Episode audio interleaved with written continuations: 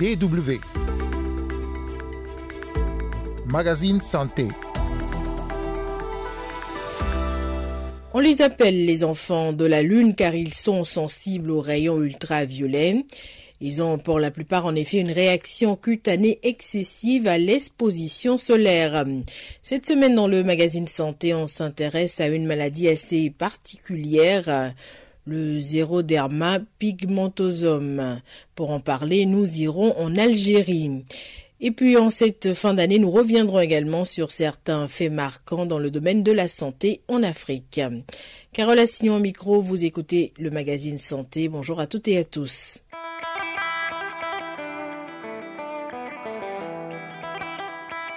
Maladie héréditaire d'origine génétique très rare, le zéroderma pigmentosum ou XP se caractérise par une sensibilité excessive de la peau aux rayons ultraviolets, des troubles oculaires et un risque accru de développer un cancer de la peau ou des yeux.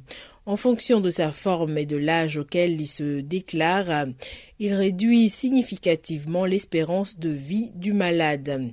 Cela commence par l'apparition de boutons sur le visage, puis le corps suite à une exposition au soleil. Ces boutons se transforment rapidement en cellules cancéreuses souvent mortelles. Le zéroderma pigmentosum est une maladie incurable. Il n'existe à l'heure actuelle aucun traitement. La prise en charge des personnes qui en souffrent se limite au traitement des symptômes.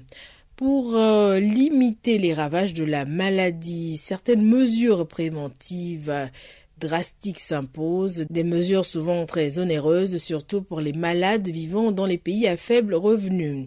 C'est le cas de l'Algérie où notre correspondant sur place, Tarek Draoui, est allé à la rencontre de patients XP. Il nous parle de la maladie et comment ils parviennent à vivre avec. Timide, Hamida a eu du mal à s'exprimer. Elle explique sa prochaine opération dans une semaine.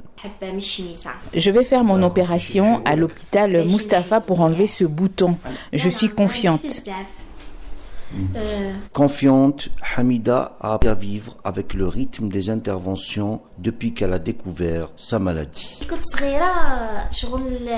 J'avais 13 ans, j'étais partie à l'hôpital pour un problème banal. Je croyais que mes boutons sur le visage étaient dus à une allergie. Sur place, j'ai rencontré une femme qui m'a expliqué ma maladie et m'a présenté à Shihem une semaine après. Shihem est la présidente de la seule association qui s'occupe des maladies En Algérie. Une maladie rare, incurable et dont la seule cause connue serait le mariage consanguin. Avec plusieurs formes, en Algérie c'est la forme C, qui est la dominante. Siham, généticien de formation, a eu l'idée de créer une association pour ces malades en 2012, après plusieurs années de bénévolat. Il fallait créer la confiance entre nous et les profs et les médecins pour qu'ils puissent nous donner les dossiers des malades et chercher pour retrouver ces malades-là et essayer de les aider. On a commencé l'aide juste par des sorties nocturnes. Et après, on s'est dit non, ben, on a trouvé qu'ils n'ont pas besoin que de sorties, ils ont besoin de beaucoup de choses parce qu'ils sont pratiquement tous euh, issus de familles défavorisées. Donc on s'est dit, vaut mieux créer une association pour les aider et c'est de là où l'idée est venue. D'autant que les structures manquent terriblement. Le docteur Zemoli, dermatologue, nous confirme la faiblesse de ces structures. En fait, il n'y a pas beaucoup de structures médicales qui prennent en charge le malade. Quand on a un service de dermato à Bedoued, je, je les suis moi personnellement. Il y avait le professeur Bajal, moi-même. Il y a d'autres euh, malades qui seront pris en charge au niveau de CHU, de Mustafa. Les structures insuffisantes et les équipements très chers. 1500 euros en moyenne. Le papa de Yanis, un autre malade de 11 ans, explique que le coût des interventions est hors de portée. C'est trop cher. Pour une petite intervention, il faut compter 100 euros. Avec nos salaires, c'est trop cher. Et les interventions sont indispensables. Il faut faire vite.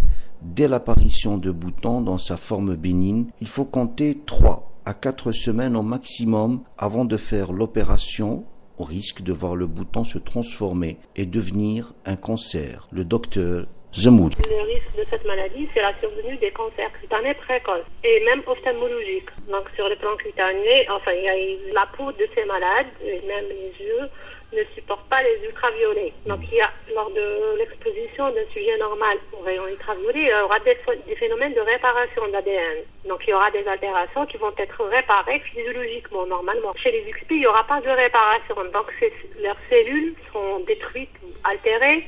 Donc, ils vont développer des boutons, des lésions précancéreuses qui vont se développer en cancer par la suite. La gestion de la maladie est une course contre la mort.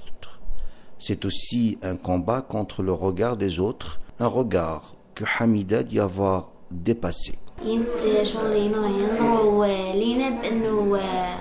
Au départ, cela me posait quelques problèmes. Les gens ne comprennent pas notre maladie, mais avec le temps, j'ai dû dépasser ces regards. La mère de Yanis a dû, elle, faire un véritable travail psychologique avec son fils. Elle ne cesse de lui parler pour lui expliquer comment vivre avec sa maladie et s'adapter à sa réalité. Un travail qui n'est pas possible avec beaucoup d'autres enfants.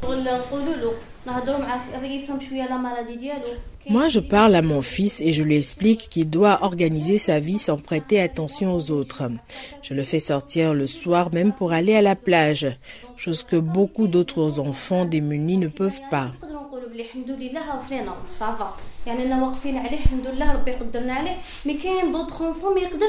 Et pour les enfants démunis, Sihem, la présidente de l'association, tente de sensibiliser. Elle récolte les dons et décroche des contrats avec des entreprises, mais cela ne suffit pas. Tout ce qu'ont besoin les enfants de la Lune, je vous ai dit, n'existe pas à part les crèmes solaires. Et bon, quelques traitements ophtalmologiques, mais tout le reste, à savoir les lunettes euh, anti-UV, c'est-à-dire on préfère les acheter de là-bas dans des structures connues et ils sont beaucoup, ça nous revient moins cher que de les acheter ici. Alors les, gants anti-UV, les, t-shirts anti-UV, les casquettes avec quoi on, place le film anti-UV pour qu'il puisse sortir. Donc tout ça, ça n'existe pas. Un long combat qui n'a pas encore porté ses fruits. Siam travaille en parallèle avec une association tunisienne et compte saisir d'autres associations à travers le monde pour venir en aide à ces malades. En Algérie, la plupart sont dans la catégorie C et ont besoin de masques anti-UV qui coûtent cher. Mais les enfants ont besoin aussi d'aller à l'école. Yanis a été contraint de changer d'établissement car ses profs refusaient de tirer les rideaux en classe. Ça lui a laissé des traces. Mon ancienne école me manque car j'avais de bons amis là-bas. Mais à l'école privée, on prend bien soin de moi. Yanis, 11 ans, veut devenir pilote.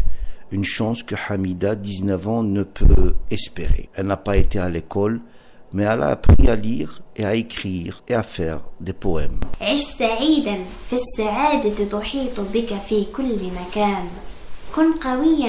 Lève-toi et marche. Marche et souris car tu es un être. Tu n'as pas besoin de beaucoup pour être riche car tu es un être. Lève-toi et marche.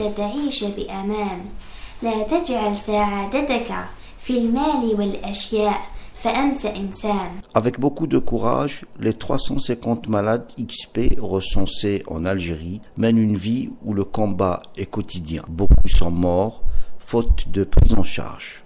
On les appelle les enfants de la Lune. Eux veulent sortir au soleil et être comme tous les autres enfants de l'orage. 2022 doit être l'année où nous mettrons fin à la pandémie, mais ce doit aussi être l'année où tous les pays investissent pour prévenir une future catastrophe de cette ampleur.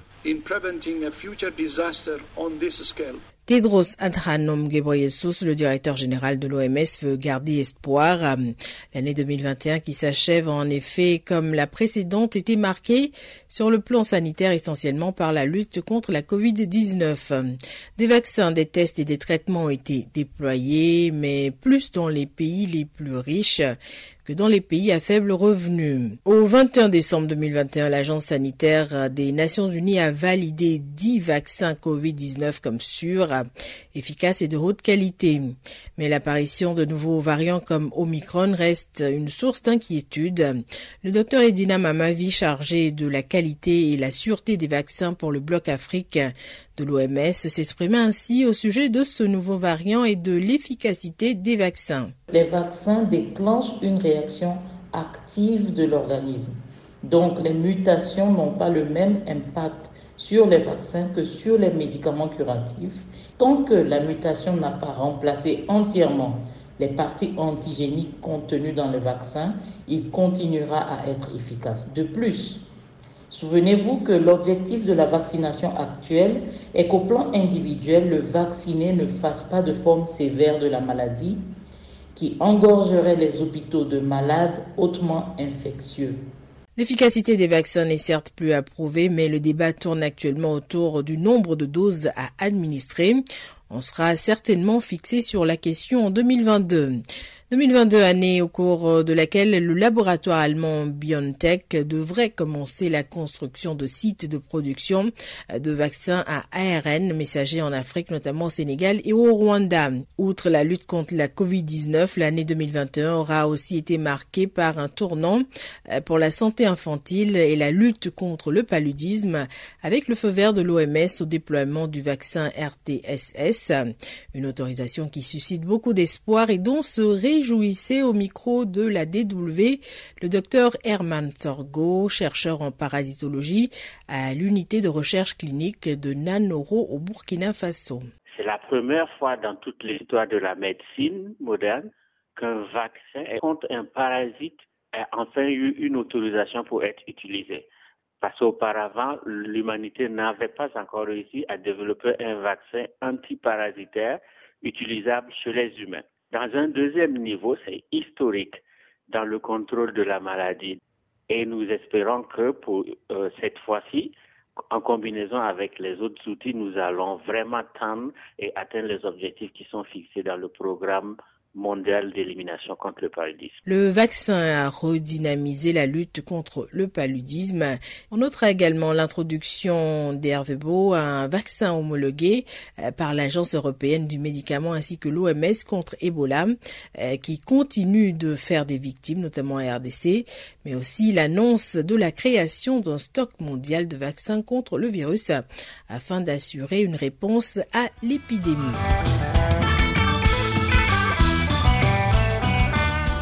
Et c'est déjà la fin de ce numéro de votre magazine santé, le dernier de cette année 2021 qui s'achève.